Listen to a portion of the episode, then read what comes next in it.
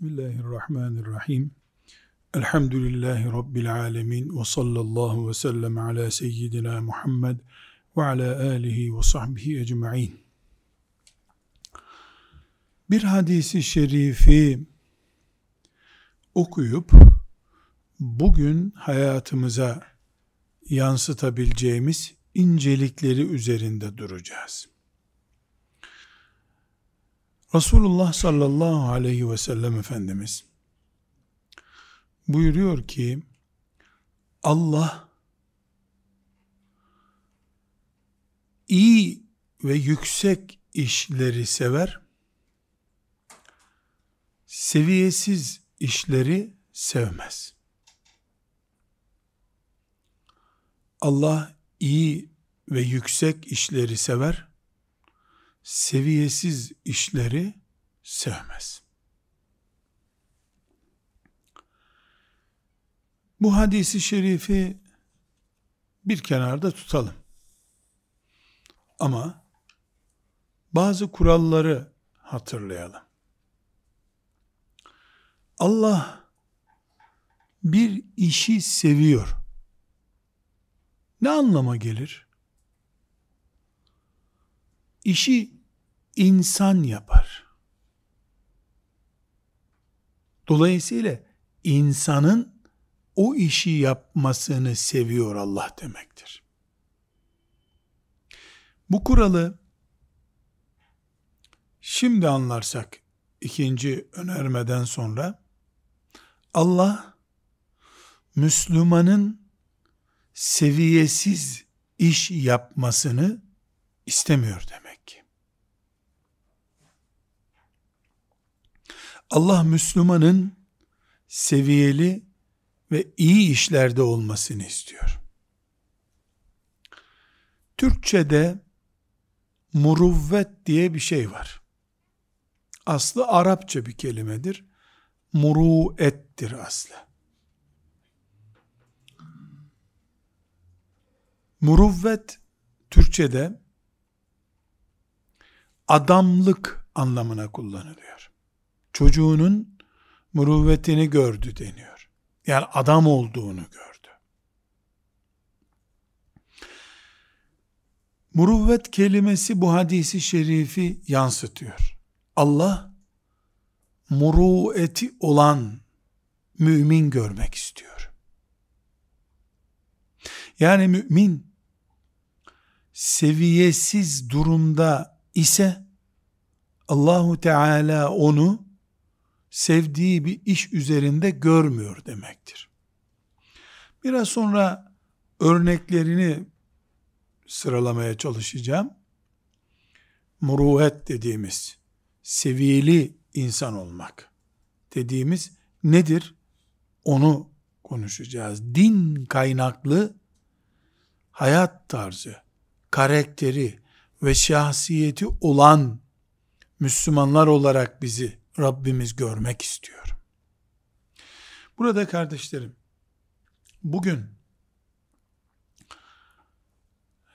geldiğimiz tekerimizin dönerek bizi getirdiği hayat noktasında ciddi sıkıntılarımız var. Bu uluslararası olaylar filan onları konuşmuyorum. Savaşlar filan o açıdan değil. İnsan olarak karakterlerimiz üzerinde sorunlar var. Karakter sorunu yaşıyoruz. Bu e, sorunları dört noktada toparlayacağım. Ondan sonra da Allah yüksek karakterli, seviyeli Müslümanı seviyor.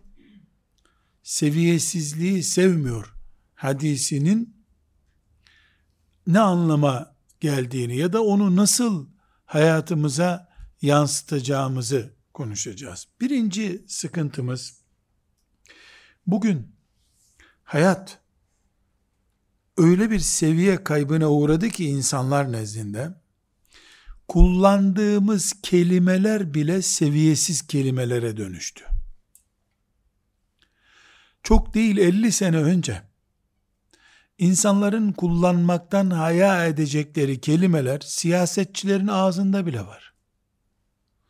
Belki hocalar bile o kelimeleri kullanabiliyor.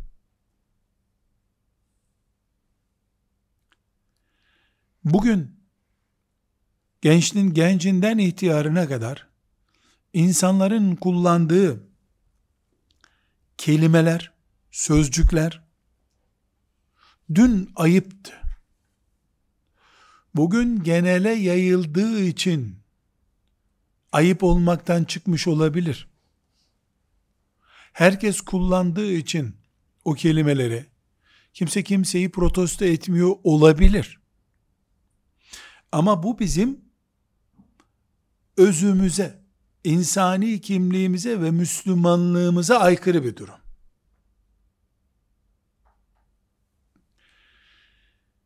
Hatta mahkemelere açılan hakaret davalarında savcıların dün belki ağır tazminat gerekçesi görecekleri cümleler bugün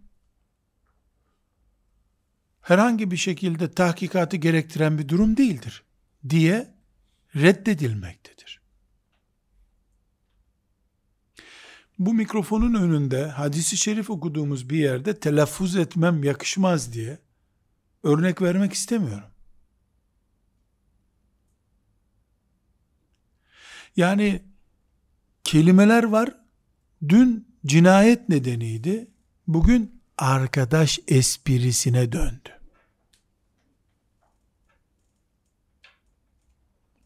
Arkadaşlar arasında çay içerken konuşulur hale geldi. Bu bizim Müslümanca bir karakter, Müslümanca adamlık açısından kaybımızdır. Dört noktada bu kaybı tespit edeceğiz dedik. Birincisi kullandığımız sözcükler. Eşe karşı kullandığımız. Hatta 100 sene önce koca kadın kadın koca arasındaki iletişimde kullanılan ifadeler şimdi eğlence tiyatrosu konusu olabilir. Mesela bir erkeğin hanımını çağırırken pek muhterem refikam nerelerdesiniz dediğini düşünün. Bu ne komik bir söz ya. muhterem refikam. Mesela eşini, kocasını anlatan bir kadın benim beyefendim dese güler insanlar şimdi beyefendim. Ne demek de beyefendi? Kocam, eşim. Eşim mesela daha da saygın bir şey. Bundan 100 sene önce kocasının ismini söylemiş bir kadın bu Anadolu'da duyulmamıştır. Zevcim, zevcem, eşler arasındaki ifadeler. Ahmet diye kadın kocasını. Mesela bir erkeğin başkalarının yanında hanımının adını söylediği duyulmamıştır. Bu bir mahremiyet konusu. Yani hanımının adını niye bilsin insanlar? Hayat refikam diyorlar. Yani bunlar artık romanlarda bile yazılır çizilir şeyler olmaktan çıktı. Asıl toplumun çürüttüğü dil ve sözlük konusunu mikrofonun önündeyim diye konuşamıyorum. Bu sakalımla, bu hoca kimliğimle benim ağzımdan çıkmaz o cümleler. Bugüne kadar çıkmadı. Bundan sonra da çıkmaz inşallah. Ama bunlar rutinleşti. Sıradan şeyler oldu. Sadece eşler arasındaki iletişim dilinin bir kelimeyle örneğini vermiş oldum ama hepimiz bunu duyuyoruz, görüyoruz. İkinci noktamız, bugün geldiğimiz karakter ve şahsiyet savaşındaki düşüklük ve kaybımızı dillendirecek ikinci noktamız, dışımızı önemseme oranımız içimizin aleyhine oldu. Biraz böyle edebiyatlı bir cümle oldu. Zannedilmesin. Yani Nasruddin Hoca'nın rahmetullahi aleyh ye kürküm yesi hayat oldu şimdi. O bir Nasreddin Hoca fıkrasıydı. Şu anda öyle bir fıkra değil. Hayatın tam içinden yüzde yüz gerleşti. Bir insanın kılık kıyafeti, bilim adamlığından, aile geleneğinden, şahsiyetli bir insanın çocuğu olmandan çok daha önemlidir. Çok daha önemli hem de. Bir iş adamının katılacağı toplantıya göre giyeceği elbise rengi var bir defa. Pazarlamada giydiği renk başka. Pazarlama toplantısına gidiyorsa üretimle ilgili başka, işçilerle işçileriyle toplantı yapacaksa başka elbise giyiyor. Dışımız içimizden değerli hale geldi. İçimizdeki, beynimizdeki kimliğimiz, ilmimiz, insanlığımız, şahsiyetimiz kesinlikle elbisemiz kadar değerli değildir. Kravatımız kadar değerli değildir. Halbuki Allah dışımıza değil içimize baktığını söylüyor. Amellerimize bakıyor. Biz insanlar olarak Allah'ın baktığı yeri aşağı düşürüyoruz. Ashab-ı kiramın gözünde sıfır etmez bir şeyi yukarı çıkarıyoruz. Halbuki gerçekte yani Müslüman çul çuval böyle dağını kir, pas içinde dolaşsın diye bir kural yok ortada. Müslüman şık giyinir. Dışı da temizdir Müslümanın. Görüntüsü de temizdir. Ama en azından bari eşit olsa bunlar. Hatta ve hatta alimin mesela alim olduğunu kabul ediyoruz. Sarığı daha kalınsa daha alim yapıyoruz adamı. Sanki bezi sardıkça kafaya o bez bilimsel niteliğe dönüşüyor. Mesela bir metreden sarık yaptıysa e, iki ciltlik tefsir okumuştur herhalde. Üç metreden sarık yaptıysa daha büyük tefsirler okumuştur gibi oluyor. Bezin beyinle yer değiştirdiği dünyaya geldik. Birinci sorun neydi? Şahsiyet yıpranması yaşıyoruz bu dünyada dedik. Müslümanca bir şahsiyet oluşturmak yerine çağdaş bir şahsiyete kurban gittik dedik. Birincisi dil yapımız çürüdü. Selamun aleyküm cümlesinin yerine de başka şey getirdik. Yazarken de onu es, li, em diye böyle bir enteresan yazıyor artık insanlar. Böyle çok ciddi bir toplantıda da selamun aleyküm oturmuyor bir miktar. Artık konumuna göre iyi günler vesaire. Sanki Müslüman iyi günler demezmiş gibi hayatında. Selamla başlar, günün iyi olsun, öğlen iyi olsun, kindin iyi olsun, sabahın iyi olsun, gecen iyi olsun, zarar yok ondan sonra. Müslüman şahsiyet, Müslüman karakter, Müslümanca adamlığın dilde çürümüşlüğünün örnekleri bunlar hitap ederken, dil kullanırken, buna ben en çürümüş dil yapısı örneği olarak şunu ilave edebilirim. Bir hoca bile hadis okurken, hadisi bile İngilizceden anlar. Bazen Fransızca bile bilebiliyor. Hissettirecek cümleler kullanarak anlatması Kaldı ki karşısındaki anlamıyor bu cümleyi. O İngilizcenin korner olsa bilir futbolla ilgili. Hadisin korneri yani köşesi mi kastediyor der herhalde. Ama hadisin varyantı diyorsun. Ne demek be varyant? Hadis rivayetiydi bu 1450 senedir. Varyant oldu ne oldu? Varyant bir firmanın adı olur herhalde. Ama işte dil çürümesi burada. Sadece örnek olarak söylüyorum bunu. Caiz değildir böyle kullanmak diye de demiyorum. İngilizce hadis dersi yaparken kullanılacak elbette bunlar. İkinci olarak dış görüntümüzün ağırlığı iç varlığımızın ağırlığından değerli hale geldi. Bundan 500 sene önce bir tekkede zikir çeken Allah dostu bir velinin kaç milyon kere Subhanallah dediği değerliydi. Adamın eli beli çökmüş artık yani e, tesbihten parmakları yara olmuş diyelim mesela idi. Şimdi zikir ehli birisi giydiği sarığından, yeleğinden, düğmelerinden, mesela gömleğinin yakası olmasından anlaşılıyor. Bir de sabit bir renk olacak tabii. Bunlar kabuğun özden değerli olduğu dünyaya geldiğimizi gösteriyor. Örnek olarak zikrediyorum. Bir ton portakal topluyoruz ağaçtan. Kabuklarını soyup satıyoruz. Portakalı çöpe atıyoruz gibi. Şüphesiz portakalın kabuğu değerli. Başka türlü portakal yaşamazdı.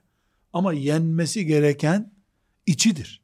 Suyudur sıkılması gereken. Kabuğunun suyu asitli bunun. Bizim elbiselerimizin, oturduğumuz koltukların, yazdığımız kitapların kapağının içten daha değerli olması böyle bir hastalıktır. Bu hastalık bize Hristiyan dünyasından bulaştı. İsa aleyhisselamın İncil'ini kaybettikten sonra ellerindeki haçı din yaptılar. Üzerlerindeki kıyafeti dinin değeri haline getirdiler. Bizde ise Bilal radıyallahu anh Kabe'nin üstüne ezan okumak için çıktığında altta pijaması da yoktu. Üste ceketi zaten yoktu, altta pijaması da yoktu. Resulullah sallallahu aleyhi ve sellem hicretin 9. senesinde Taif'e imam olarak tayin ettiği gencin donu yoktu. Bu yüzden de giydiği etek sık sık avretinin açılma nedeni olduğu için kadınlar aralarında para toplayıp bu çocuğa bir don alın arkada rahat namaz kılamıyoruz dediler Taif'te hadis bu. O günlerden şimdi artık kıyafetinin hafızlıktan da hadis alimliğinden de imamlıktan da müezzinlikten de, insanlıktan da, damatlıktan da, gelinlikten de değerli hale geldiğini görüyoruz. Bugün 19 yaşında, 20 yaşında bir kız ne hayal ediyorsun evlilikten deyince ilk cümlesi nedir? Gelinlik. Gelinlik. Yahu evde bari Allah aşkına yahu. Gelinliği giyeceksin bir saat. Mesela ge, gelinlik üzerine romanlar yazılıyor. Bir kız trafik kazasını ölünce 25 yaşında öldü trafik kazasından. Daha çocukları olacaktı, anne olacaktı, mutlu yuvası olacaktı demiyorlardı. Zavallı gelinliğini giymeden gitti deniyor. Bir gelinlik anneliği sollamış durumda. Eş olmayı sollamış durumda. Yuva sahibi olmayı sollamış durumda. Bunun adına biz afet diyoruz. Kavramlar ciddi yer değiştirdi. Bu Hristiyanlarda böyle olabilirdi. Bizde olamazdı. Biz çünkü ruh için var bir ümmetiz. Biz ahiret öncelikli bir ümmetiz. Gelinliğimiz de olurdu. Hiçbir zararı yok. Ama gelinlik o gelinliği giyen kızdan değerli olmamalıydı. Kaybettiğimiz çok değerli bir şey. Üçüncü sorunumuz bizim insan eylemleriyle ölçülmesi gereken bir varlık. Ne yapıyorsun sen? Ne becerirsin? Eylemi insanın değer ölçüsüdür. Şu kadar namaz kılmış, şu kadar anaya babaya iyi davranmış, eşine karşı şu kadar iyi insan denmeli iken, insanın eylemi değil elindekiler değerli hale geldi.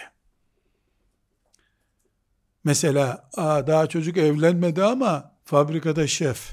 Maşallah, maşallah. Bana şunu söyleyemiyor.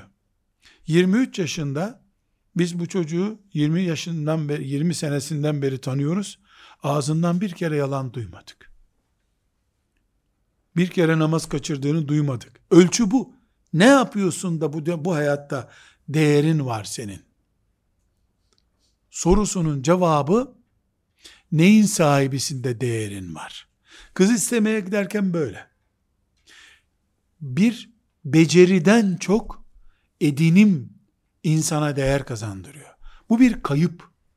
Şahsiyet kaybı, insanlık kaybı, hayat kaybı. Allah ise yüksek işlerin sahibi kullarını seviyor, seviyesiz işlerin sahibini sevmiyor.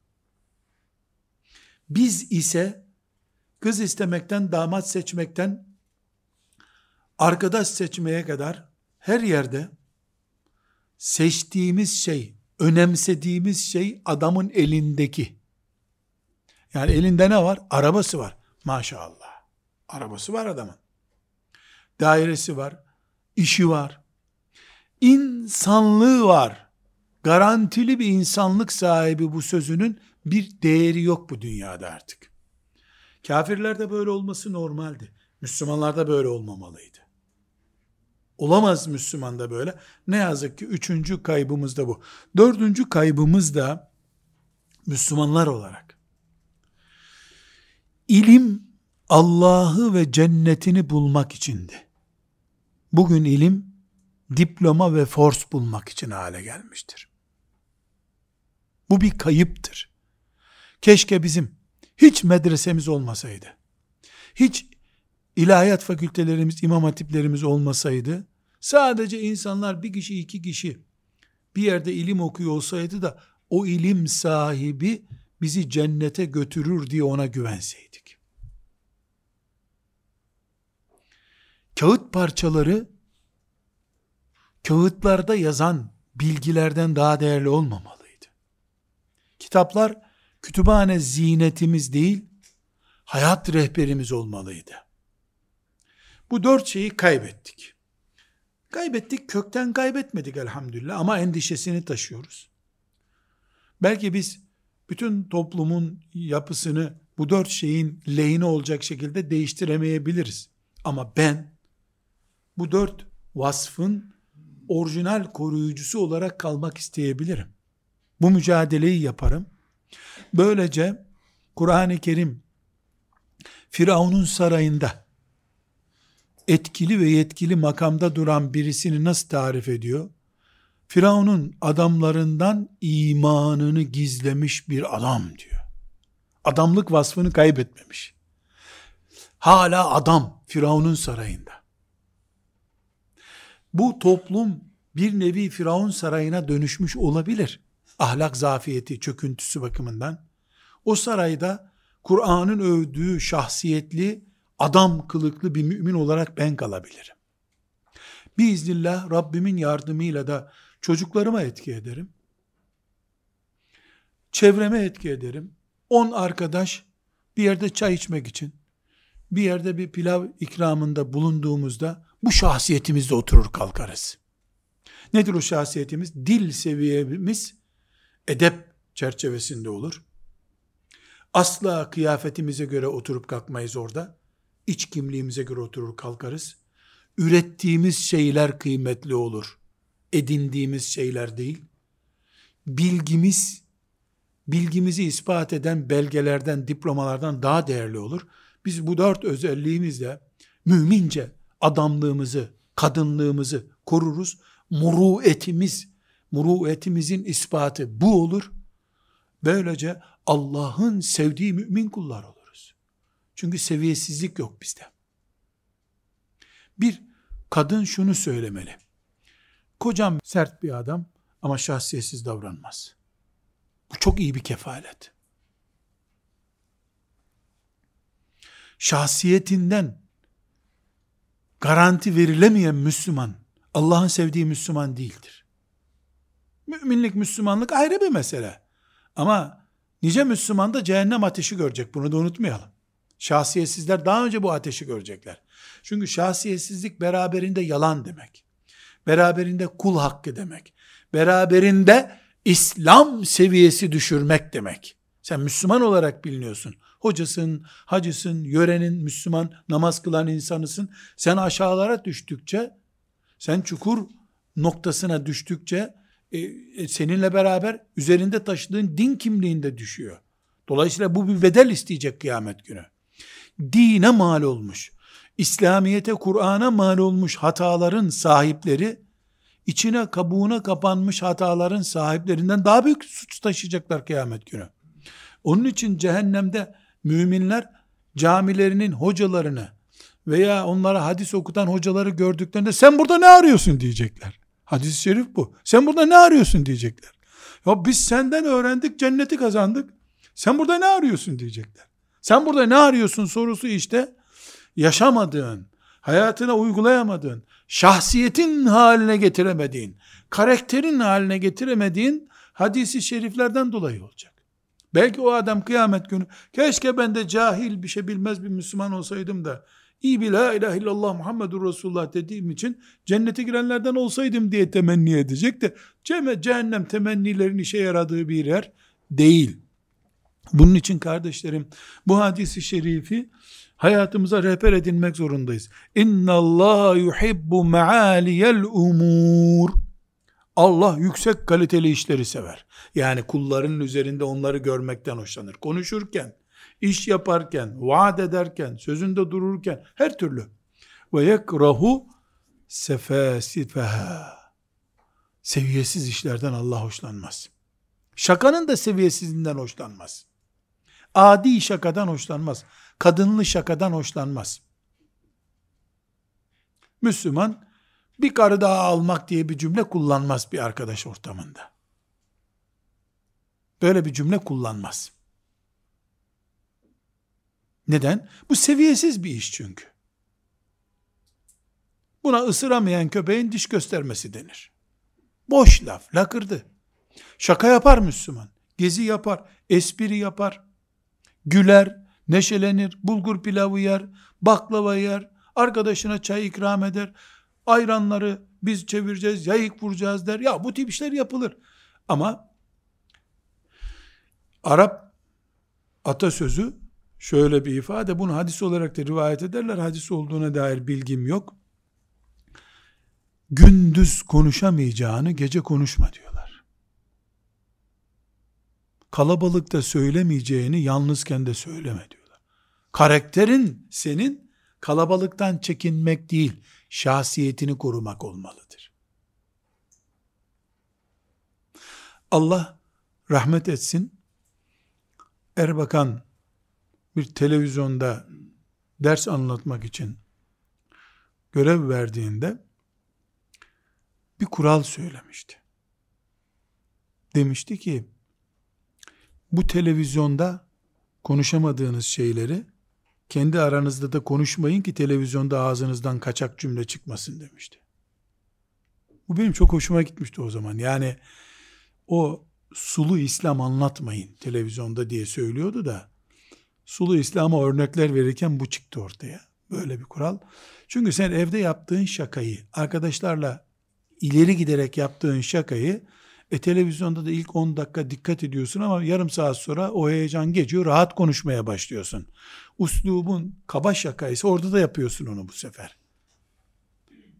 Yani hatipler ilk konuşmalarına başlarken bakıyorsun çok ciddi bir şekilde böyle uluslararası kurallara uyuyor. Yarım saat sonra yok o kurallar. Çünkü aslında evde rahat. Evde rahat olunca o rahatlığı bir yarım saatliğine düzene sokabiliyor. Burada neyi konuşmaya çalışıyorum? Şahsiyet haline getirmek gerekiyor bu tip duygularımızı. Kur'an-ı Kerim Münafıkun suresinin dördüncü ayetinde bütün Müslümanlara 1400 senedir bir çağrı yapıyor. Diyor ki, münafıklara baktığında tipleri dikkat çekicidir. Konuştukları çok güzeldir ama onlar çürümüş ağaç gibidirler diyor. Koca çınar ağacı maşallah. İçinde bisiklet parkı var ama. Çürümüş. Ağacın içi çürümüş. İlk rüzgarda yıkılacak. وَاِذَا رَأَيْتَهُمْ تُعْجِبُكَ اَجْسَامُهُمْ Tipleri dikkatini çeker senin. وَاِنْ يَكُولُوا تَسْمَعْ لِقَوْلِهِمْ Konuştuklarında tak yerine oturur cümleleri. Ama ki ennehum huşubun musennede. Çürük ağaç gibidirler. Ağaç. Çürük olduğu için meyve de vermez. Ama öyle görüntüsü kocaman ağaç. Bunu Kur'an-ı Kerim niye önümüze koyuyor? Çünkü Müslüman böyle olmasın istiyor Allah. Maaliyel umur. Yüksek kaliteli işlerle uğraşsın Müslüman istiyor Allah konuşurken, giyinirken, iş yaparken Müslüman yüksek seviyelidir. Çocukla çocukça konuşur ama seviyesiz, ahlaksız, çocuğu rencide edecek, kendi klasını bozacak, şahsiyetine zarar verecek bir cümle kullanmaz çocuğa. Çocukla oynar. torunlarıyla devecilik oynayan peygamberin ümmetiyiz biz. Bu kadar basit bir örnek. Sehl ibn Sa'd radıyallahu anh sahabeden bir hadis-i şerif bize naklediyor. Diyor ki Resulullah sallallahu aleyhi ve sellem yanında oturan birisi için bu adam hakkında ne düşünüyorsunuz? diye soru soruluyor. Ee, oradakiler de diyorlar ki ya adam bu ya. Hangi kızı istese verirler. Rica etse ricası kırılmaz. Dediler diyor. O adamı övmüşler. Adam prestijli yani. Takım taklavat giyinmiş herhalde. Resulullah sallallahu aleyhi ve sellem susmuş. Sonra başka bir adamla ilgili aynı soru sorulmuş. Oradakiler de demişler ki ya Resulullah bu adam fakir fukaradan birisi. Bu hangi kızı istemeye gitse kızı vermezler buna. Rica etse ricasına itibar eden olmaz. Bunu konuştuğu yerde kimse susmaz. Bu söz üzerine yani biri prestijli adam her sözü dinleniyor. Öbürü de işte köyden gelmiş gibi bir mantık. Bukhari'de bu hadis-i şerif. Efendimiz sallallahu aleyhi ve sellem fakiri göstererek buyurmuş. Bu var ya, bu sağ eliyle fakiri göstermiş. Sol eliyle de öbür o prestijli adam göster. Bu fakir dediğiniz adam bunun dünya dolusundan tek başına daha iyidir buyurmuş. Bu adam gibiler 7 milyar olsa demek ki şimdiki ifadeyle bu da tek başına kalsa onlardan hayırlı. Çünkü bu şahsiyetli bir Müslüman buyurmuş. 6447. hadis-i şerif Bukhari'de bu hadis-i şerif. Bu çok önemli bir nokta. Demek ki bir Müslüman oluyorsun, senden bir tane oluyor dünyada, öbür taraftan dünyayı dolduruyor insanlar, onlardan ağır basıyorsun Allah katında. Çünkü maaliyel umur, kaliteli işlerle meşgulsün, seviyeli işlerle meşgulsün. Fakirliğin, evin gece konduydu, toprak evde oturuyorsun. Bunların Allah katında bir değeri yok ki. Allah sizin dış görüntünüze bakmıyor diyor Allahu Teala açısından. Neye bakıyor? Ve kulubikum. Bakılan nokta yaptığınız işler. Ürettiğin şey. 30 senedir yaşadığın toplumda ürettiğin şahsiyetin senin. Ne olarak biliniyorsun? Sözün propagandan bir önemli yok ki.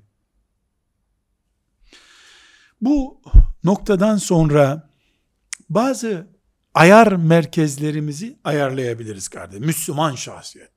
Müslümanca adam, Müslümanca kadınlık, Müslümanca karakter nelere dikkat edeceğiz? Bunları not tutmakta fayda var. Yani alimlerimizin özellikle İmam Gazali'nin ihyasından bu konular derlenebilir. İnşallah Teala bundan sonra ayarlarımız yani ne, nereyi düzeltirsem Müslümanca bir karakter, Allah'ın razı olduğu şahsiyet sahibi olur. Birincisi Müslüman birinci nokta sabit karakterli insandır. Konuma göre şahsiyet değiştirmez.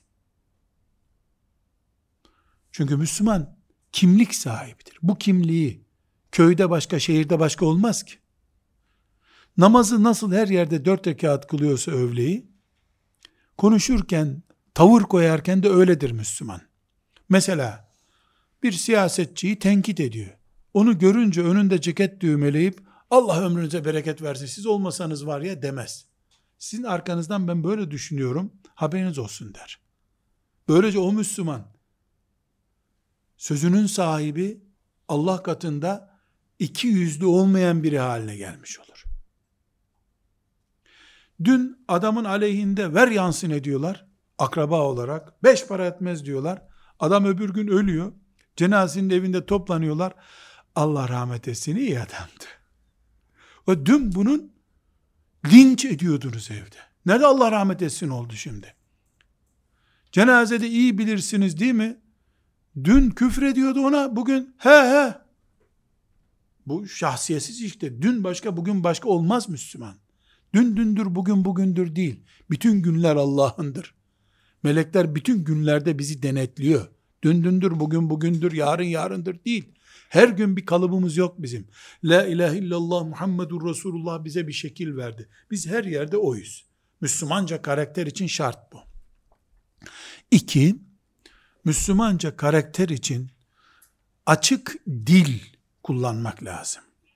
Arapça konuşuyorsan Arapçanın fasihini, kalitelisini konuşacaksın. Türkçe konuşuyorsan argo dil kullanmayacaksın. Müslüman argo dil kullanmaz. Müslüman imla hatası yapmamalı Türkçede. Yazarken de, konuşurken de. Bu yüzden Türkçe dersleri matematik dersleri kadar önemli görülmeli okullarda. En iyi Türkçeyi konuşmalı Müslüman. Çünkü dil, konuştuğumuz şey bir seviye göstergesidir. Henüz mikrofon diyemiyorsun, mikrofon diyorsun. Ya, mikrofon denen çağa geçti insanlar. Bunun mikrofon olduğunu söyle artık. Geliyorsun, gidiyorsun değil. Geliyorum, gidiyorum. E günah mı, haram mı bu? Hayır. Haram günah değil. Allah dilimizin de temiz olmasını istiyor. Niye Müslüman olarak sen geliyorsun, gidiyorsun diyorsun? Geliyorum, gidiyorum de. Bu bir seviyedir. Evet, içki içmek gibi bir haram değil.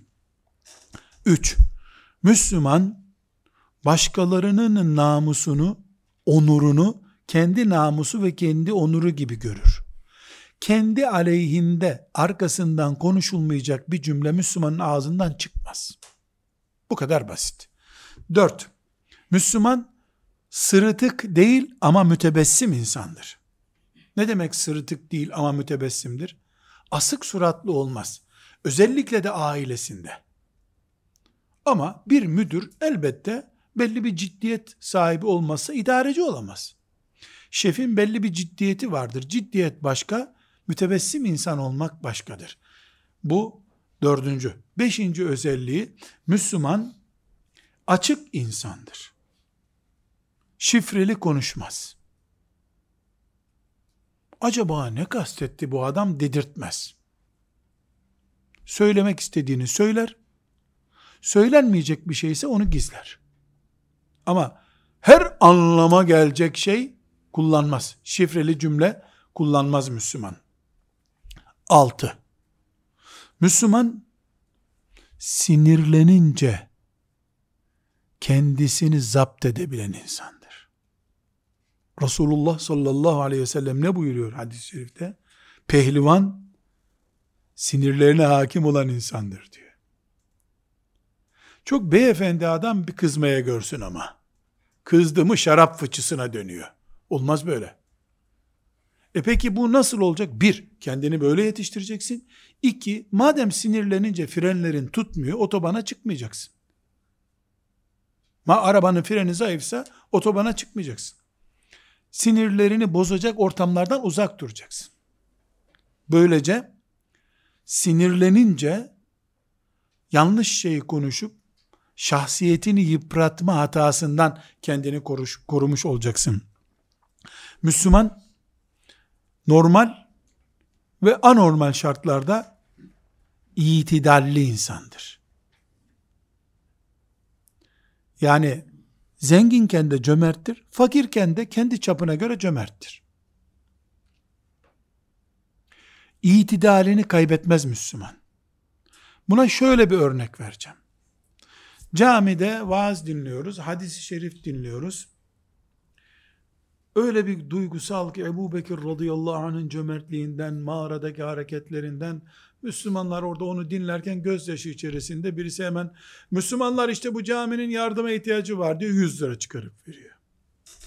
Aynı adama sonra e, cevap verilmeden işte bir toplantıda yardım etsene deniyor 10 lira veriyor duygusallığı ağır basıyor bu adamın. Bu hayır açısından bir örnek. Özellikle Müslüman bu tip duygusallıkların etkisinde kalmadan itidalli hareket edebilen insandır diyoruz. Ve sekizinci özelliğimiz Müslümanlıkta misafir ağırlamak, misafirliğe gitmek diye bir iş vardır. Bu ibadetlerden bir ibadettir. Biz külfetsiz misafirlik emreden dinin sahibiyiz. Külfetsiz. Ne demek külfetsiz? Biz bugün fasulye yapmıştık. Misafir geldi. Fasulyenin suyunu biraz fazla koy. iki arkadaş geliyorlar deriz. Bunu diyebiliyorsak dindarca bir misafirlik sahibiyiz demektir. Elhamdülillah. Ve misafir geldiğinde de evin büyüğü, evin sahibi misafire hizmet eder. Resulullah sallallahu aleyhi ve sellem böyle yaptı. Ashab-ı kiram böyle yaptılar. Kendini ayak ayak üstüne atıp evin çocuklarına hele kadına gel yabancıların önünde sofrayı kur demez Müslüman. Bizde misafirlik bir ibadettir. Misafire bizzat kendin hizmet etmek de bir ibadet çeşittir. Sevap bu çünkü. Ya bayağı nafile kılmak lazım. Çocuklar siz nafile kılın mı diyorsun? Kendin kılıyorsun. Bu da onun gibi bir ibadet. Ve dokuzuncu noktamız Müslüman insanların önünde yapamayacağı şeyi tek başına iken de yapmamayı yeğler. Bunu hazırlar. Müslümanın temel ahlakı haya, merhamet, adalet, yüksek bakmak, tevazu sahibi olmak üzerine kuruludur. 11. maddemiz Müslüman şakalaşan, mizah yapan insandır ama şakası ve mizahı seviyelidir. Seviyelidir. Ve 12. Müslüman karakter, Müslümanca şahsiyetin 12. özelliği Müslüman sır hazinesidir. Sır tutamayanın Müslümanlık açısından eksiği vardır. Bu sır en başta aile sırrıdır. Eşler arasındaki sırlar boşanıp 50 sene hapis girmeye razı olur ama bir yerde konuşulmaz sırlar olmalıdır. Devlet sırrıdır. Arkadaş sırrıdır. Veya bulunduğun gruba ait sırlardır. Sır saklayamayanın dişleri döküktür. Bu kadar basit. Ve 13. özelliği Müslümanın, Müslüman kimsenin malında ve kimsenin imkanında gözü olmayan insandır. Ne yapmak istediğini, ne kadar zengin olmak istediğini, nelere sahip olmak istediğini başkalarının elindeki fırsata göre değerlendirmez Müslüman.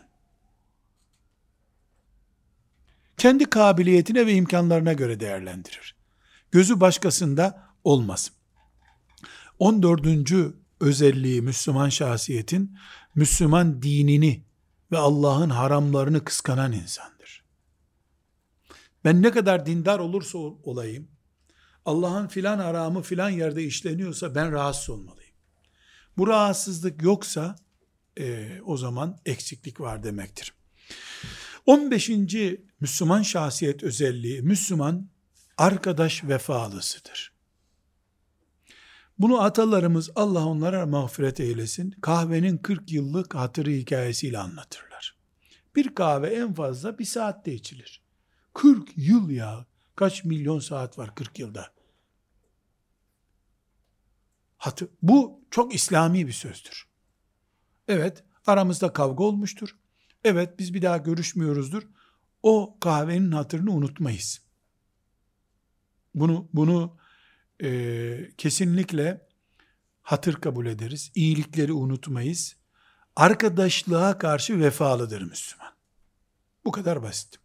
Hatta kafir bir arkadaş bile olsa, yani Müslüman arkadaşlık edinmeyin kafirlerle demiyor. Belli ölçüler koyuyor. Bu ölçüleri çiğnemeyin diyor. Kur'an-ı Kerim bizzat kafirlerin sofrasına gidip yemek yiyebilirsiniz diyor helal ediliyorlarsa. Demek ki onlar da bizim soframıza gelebilir. Bu bir arkadaşlıktır. Buna karşı vefa Müslüman şahsiyetin gereğidir. 16. noktamız Müslüman yaptığı iyiliği başa kalkmayan insandır. Kur'an-ı Kerim bunu çok açık bir şekilde ikaz ediyor. Benim sana filan iyiliğim vardı diye bunu hatırlatan Müslümanca bir şahsiyet sahibi değildir. Ve Müslüman 17. özelliğimiz şahsiyet sahibi bir Müslüman insanlara eziyet vermeyen insandır. Efendimiz sallallahu aleyhi ve sellem ne buyuruyor? Müslüman insanların dilinden ve elinden zarar görmediği insandır diyor. Müslümanlık diyor bunu. Bu Müslümanlıktır buyuruyor. Ve çok önemli bir noktamız daha bu eziyet etmeme meselesinde Müslüman insanların gururuna dokunmayan insandır. Çocuğun bile bir gururu var. Eşek dediğin çocuğun gururu kırılır. Bu Müslümanca bir iş değil. Özellikle eşler birbirlerinin erkekliğine, birbirlerinin kadınlığına yani gururlarına saygı göstermek zorundadırlar. Sadece hocaların, sadece siyasetçilerin, sadece yüksek meslek sahiplerinin gururu yok. Her insanın bir gururu var. Gurursuz insan yoktur. Gururlara dokunmak suçtur. Onun için gıybet haramdır işte. Çünkü gıybet o insanın gururunu yıpratmaya yönelik bir eylemdir. 18. bir nokta Müslüman için Müslüman arkadaşlarını ve mümin kardeşlerini özleyen insandır. Mahalledeyken de yazlığa gittiğinde de Müslüman yaşadığı İslam toprağını, vatanını özleyen insandır. Müslüman geçmiş günlerdeki ümmetin azametli günlerine ağlayan insandır.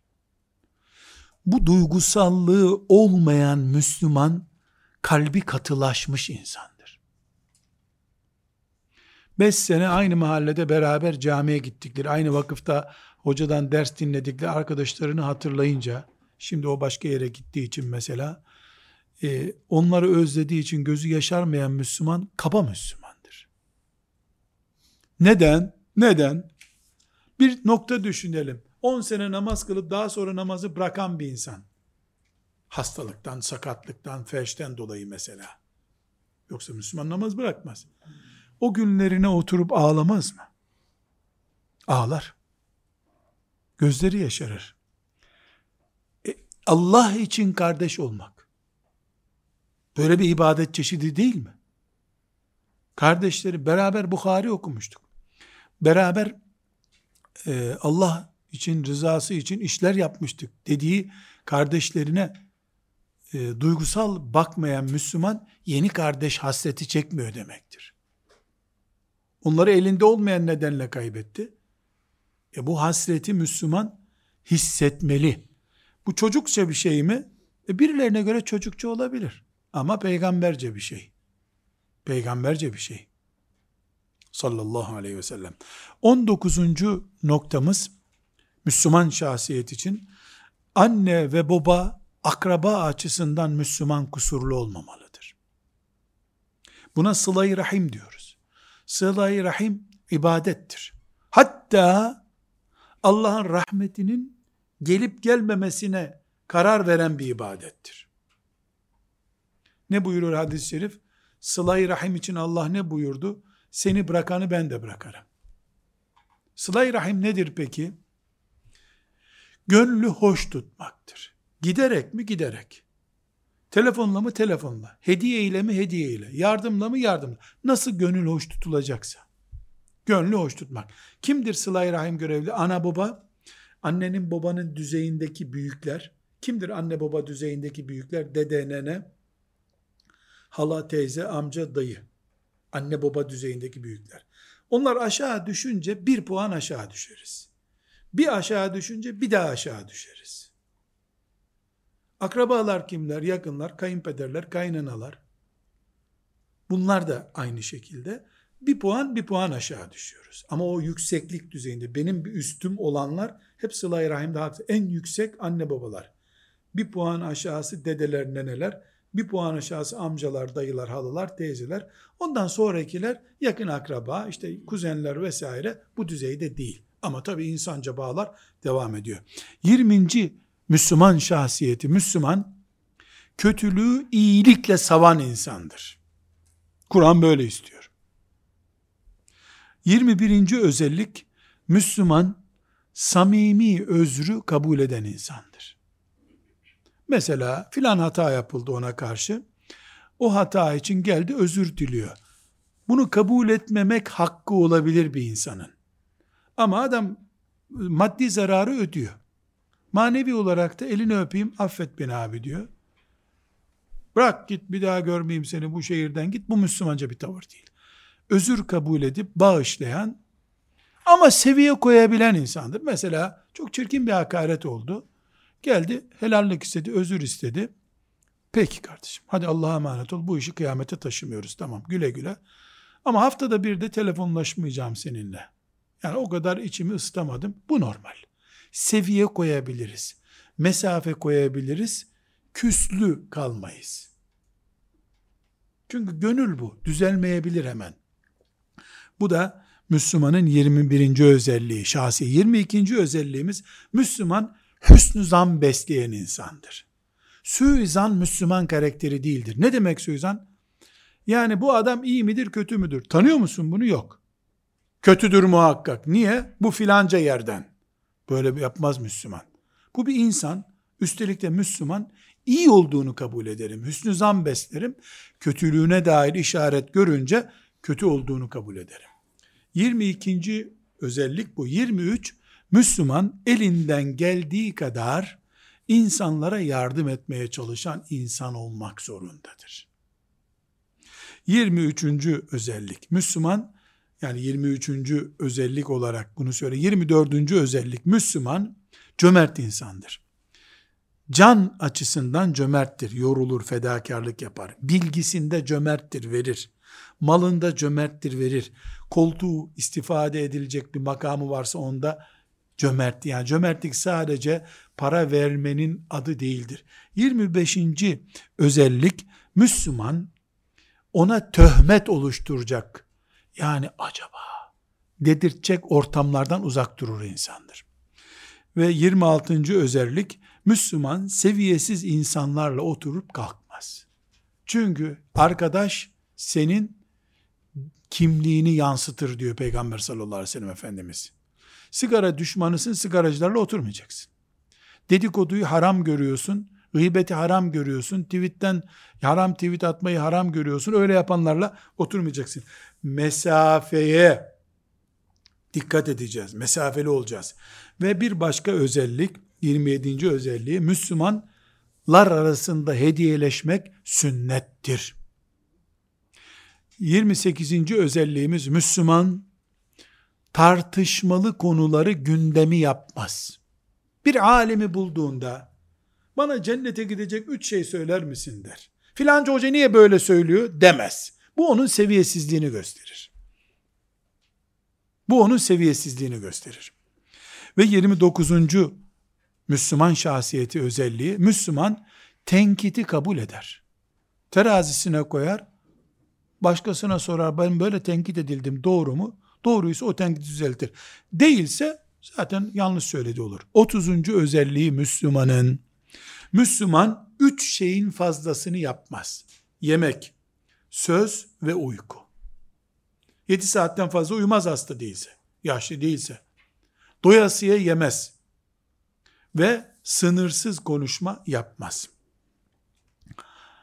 Ve Müslüman insan 31. özelliğimiz yaşadığı toplumun örfü ve adetleriyle çelişmez. Eğer o örf ve adetler İslam şeriatına aykırı değilse. Mesela, mesela bir topluma gidiyorsun, orada tokalaşılıyor, hoş geldin deniyor. Başka bir topluma gidiyorsun, kucaklaşılıyor, hoş geldin deniyor. Başka bir topluma gidiyorsun, 60 yaşından yukarıların eli öpülüyor. Başka bir topluma gidiyorsun, el öpmüyorlar, alnını öpüyorlar. Bunların hepsine uyar Müslüman. Yok ya bizde öyle alnını öpmek yok deyip alnına böyle zırh koyarak adamdan kaçmaz. Ama kadın da yabancı erkekle tokalaşıyorsa onu yapmaz işte. Şeriata aykırı bir nokta oldu bu.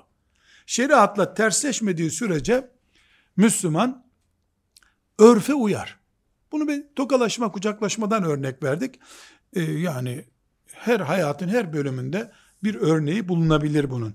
Müslüman iyilik unutmaz insandır. Bunu bir kural olarak koyuyoruz. Müslüman iyilik unutmaz insandır. Ve bir başka Müslümanca şahsiyet özelliğimiz, Müslümanın dünya ve ahiret açısından umudu bittiği gün şahsiyetsiz olur. Umudu iner kalkar Müslümanın ama asla bitmez. Müslümanın bir başka özelliği dış görüntüsüne Müslüman dikkat eder. Saçı başı iyice karışmış bir adamı gördüğünde Efendimiz sallallahu aleyhi ve sellem şeytana benziyor başın. Düzeltsene şu saçını buyurmuş. Şeytanın saçı var mı yok mu bilmiyoruz ama yani çirkin görünüyorsun buyurmuş. Müslümanın temizlik, Müslümanın elbise, Müslümanın genel görüntü sorunu olmamalı.